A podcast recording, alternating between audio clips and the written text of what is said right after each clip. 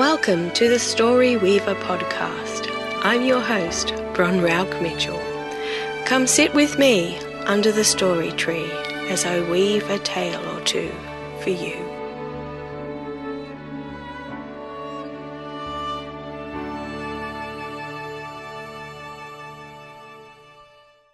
Greetings, dear listener, and welcome to Poetry Readings with Bron. Tonight I'll be reading The Raven by Edgar Allan Poe, one of my favourite pieces by one of my favourite authors and one of my greatest influences. After that, if there's time, I will read some of my own poetry.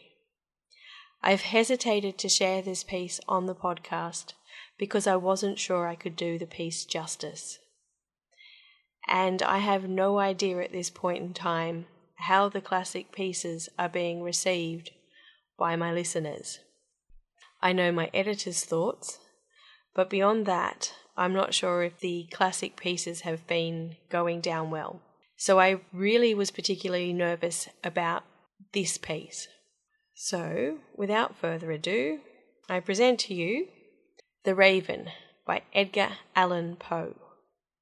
Once upon a midnight dreary, while I pondered weak and weary over many a quaint and curious volume of forgotten lore, while I nodded, nearly napping, suddenly there came a tapping, as of someone gently rapping, rapping at my chamber door. "'Tis some visitor," I muttered, tapping at my chamber door. "Only this, and nothing more." Ah, distinctly I remember It was in the bleak December, And each separate dying ember Wrought its ghost upon the floor.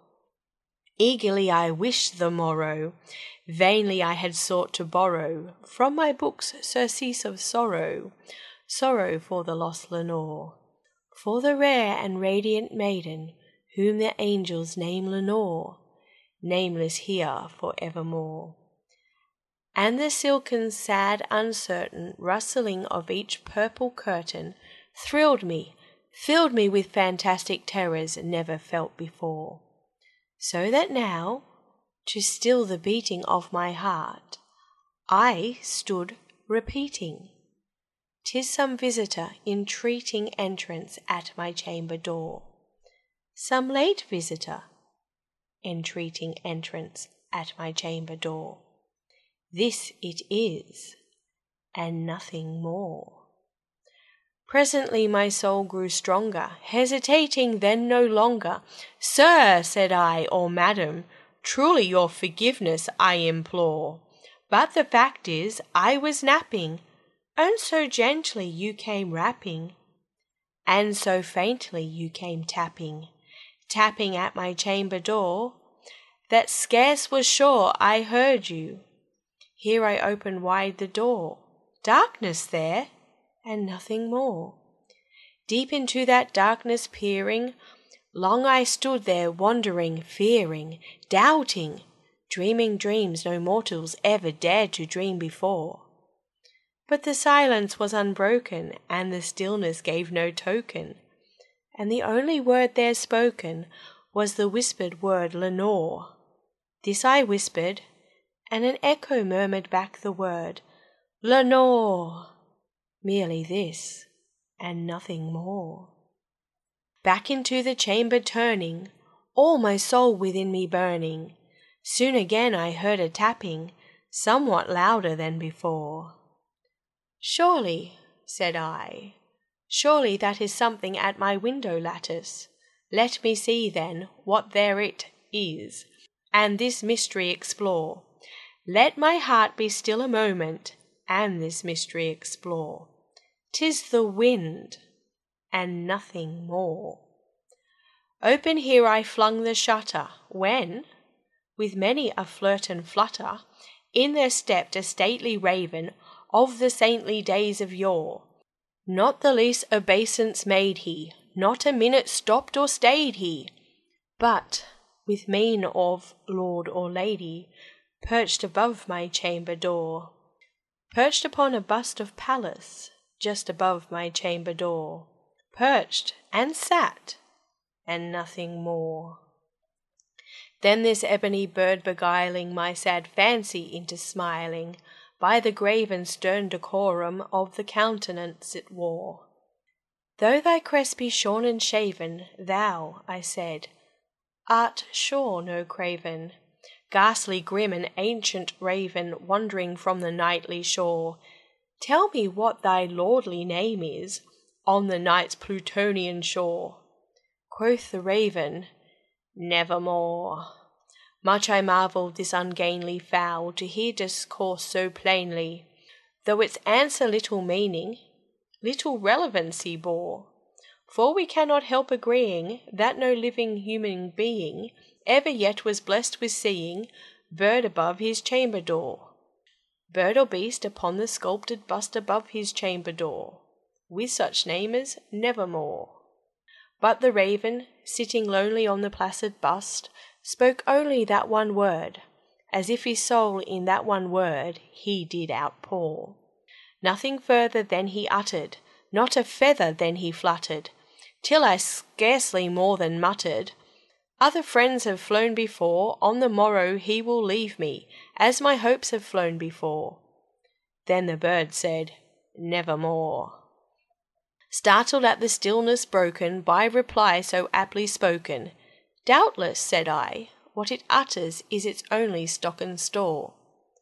Caught from some unhappy master, whom unmerciful disaster followed fast and followed faster, till his songs one burden bore, till the dirges of his hope that melancholy burden bore, of never, nevermore. But the raven still beguiling all my fancy into smiling, straight I wheeled a cushioned seat in front of bird and bust and door. Then upon the velvet sinking, I betook myself to linking fancy unto fancy thinking what this ominous bird of yore, what this grim, ungainly, ghastly, gaunt, and ominous bird of yore meant in croaking nevermore. This I sat engaged in guessing, but no syllable expressing to the fowl whose fiery eyes now burned into my bosom's core. This and more I sat divining, with my head at ease reclining on the cushion's velvet lining that the lamplight gloated o'er, but whose velvet violet lining with the lamplight gloating o'er, she shall press, ah, nevermore. Then methought the air grew denser, perfumed from an unseen censer, swung by seraphim whose footfalls tinkled on the tufted floor. Wretch, I cried, thy God hath lent thee, by these angels he hath sent thee, respite, respite, and nepenthe from thy memories of Lenore. Quaff, oh quaff this kind nepenthe, and forget this lost Lenore. Quoth the raven, Nevermore. Prophet, said I, thing of evil, prophet still, if bird or devil, whether tempter sent or whether tempest tossed thee here ashore, desolate yet all undaunted, on this desert land enchanted, on this home by horror haunted, tell me truly, I implore, is there, is there balm in Gilead? Tell me, tell me, I implore. Quoth the raven, Nevermore. Prophet, said I, thing of evil, prophet still, if bird or devil, by that heaven that bends above us, by that God we both adore, tell this soul with sorrow laden, if, within the distant Aidenn, it shall clasp a sainted maiden whom the angels name Lenore, clasp a rare and radiant maiden whom the angels name Lenore. Quoth the raven, Nevermore. Be that word our sign in parting, bird or fiend, I shrieked, upstarting.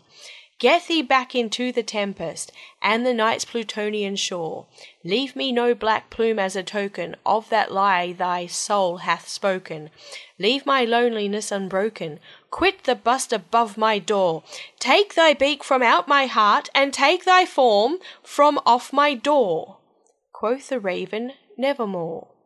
And the raven, never flitting, still is sitting, still is sitting, on the pallid bust of Pallas, just above my chamber door. and his eyes have all the seeming of a demon's that is dreaming, and the lamplight o'er him streaming throws his shadow on the floor. And my soul, from out that shadow that lies floating on the floor, shall be lifted nevermore. This next piece, originally the draft was written on the first anniversary after the first confirmed miscarriage I had. And then last year, on the 18th anniversary of that miscarriage, I finally finished off the piece. So it's called My Lost One. You cry. I hold you gently in my arms. You smile, a precious, knowing smile. You grab my finger tightly in your tiny hand. You laugh as I softly kiss your cheek. I hold you closer, afraid to let you go. I look down. My arms are empty. It was merely a dream. You're not here with me. You never were. I carried you under my heart, but a mother's love wasn't enough to hold you to this world. Did you feel that love I had for you? Did you ever long to know my arms? To feel safe in a mother's embrace? There are those that say you didn't matter. I shouldn't mourn you so. But after all this time, your absence affects me profoundly. You are deeply missed, nestled forever in my heart. My sweet baby. You never had your chance. Storm Dancer by Bron Rauk-Mitchell. If life had taught her just one thing, it was this. You shouldn't always wait for the storms to pass to make your entrance. Sometimes you just have to strip off and dance buck naked to the savage beat of the thunder, crowd surfing from life's grand stage. Survivor by Bron Rauk-Mitchell. They pitied her, calling her a victim. But victim didn't fit her that well at all. So she threw it out and tried something with more punch instead. Call me a survivor, and boy, did she wear survival well. It looked damn good on her, so much more than being a victim ever had. Aftertaste by Bron Rauk-Mitchell. His kisses were sweet, filled with a promise of tomorrow, but they left the bitter aftertaste of deceit and heartbreak on her tongue. Burdens by Bron Rauk-Mitchell. When she shares her story, when she shares her pain, when she shares her fears, it's not that she wants someone to carry her burdens for her. It's that she wants, nay needs, someone to sit in the dark with her while she takes that moment to simply catch her breath. What she needs is to be seen. What she needs is to be heard. What she needs is to matter. It's not that she wants someone to carry her burdens for her.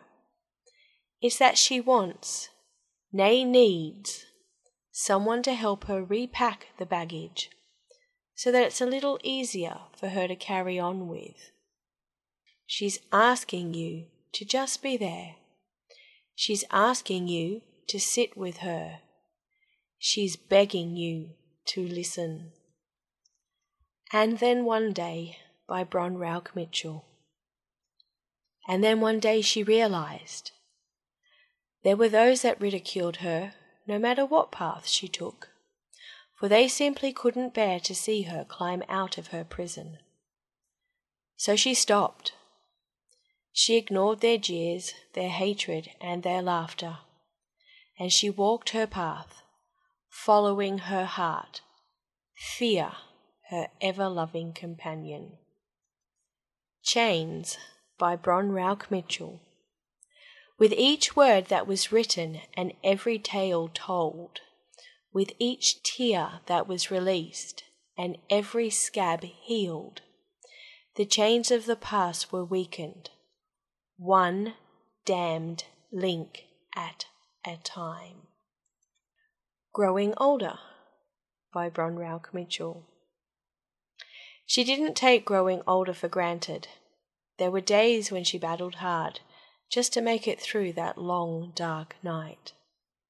So if she did have the privilege of growing old, she promised herself she'd do so on her own terms, as disgracefully as possible. Hanging On by Bron Rauk-Mitchell.